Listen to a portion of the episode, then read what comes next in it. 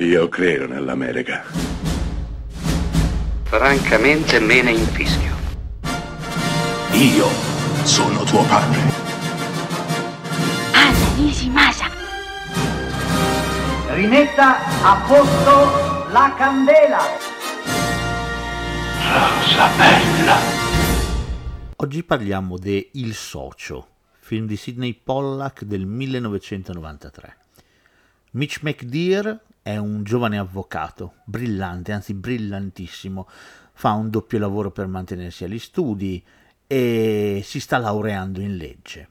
Viene notato, viene notato da un grandissimo studio di Memphis che lo chiamerà a lavorare per loro. Beh, fin qui tutto bene, anzi il lavoro impegna fino in fondo il nostro giovanissimo e rampante avvocato, il quale ha un mentore che si prende cura di lui e ha una giovanissima moglie che un po' trascura a causa del troppo lavoro. Peccato che un bel giorno si renda conto che alcuni soci iniziano a morire in circostanze non troppo chiare. Beh, sarà l'inizio di un incubo per Mitch McDear perché si renderà conto che lo studio legale per cui sta lavorando gestisce affari estremamente loschi, chissà, forse anche per conto di una famiglia mafiosa.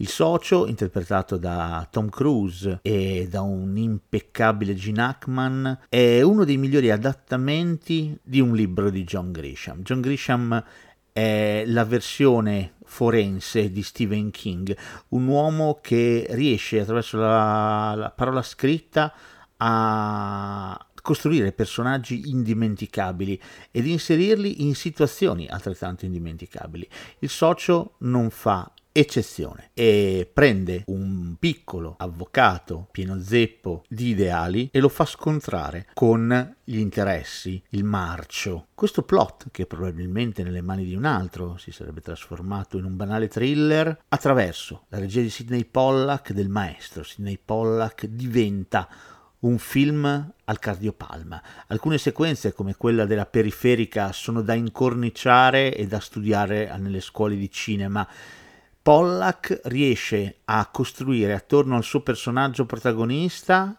un mondo che gli sta crollando addosso. Noi spettatori, affascinati da questo meccanismo, non possiamo fare altro che rimanere a bocca aperta e gustarci queste due ore e mezza di film che volano. Musica indimenticabile di Dave Grusin.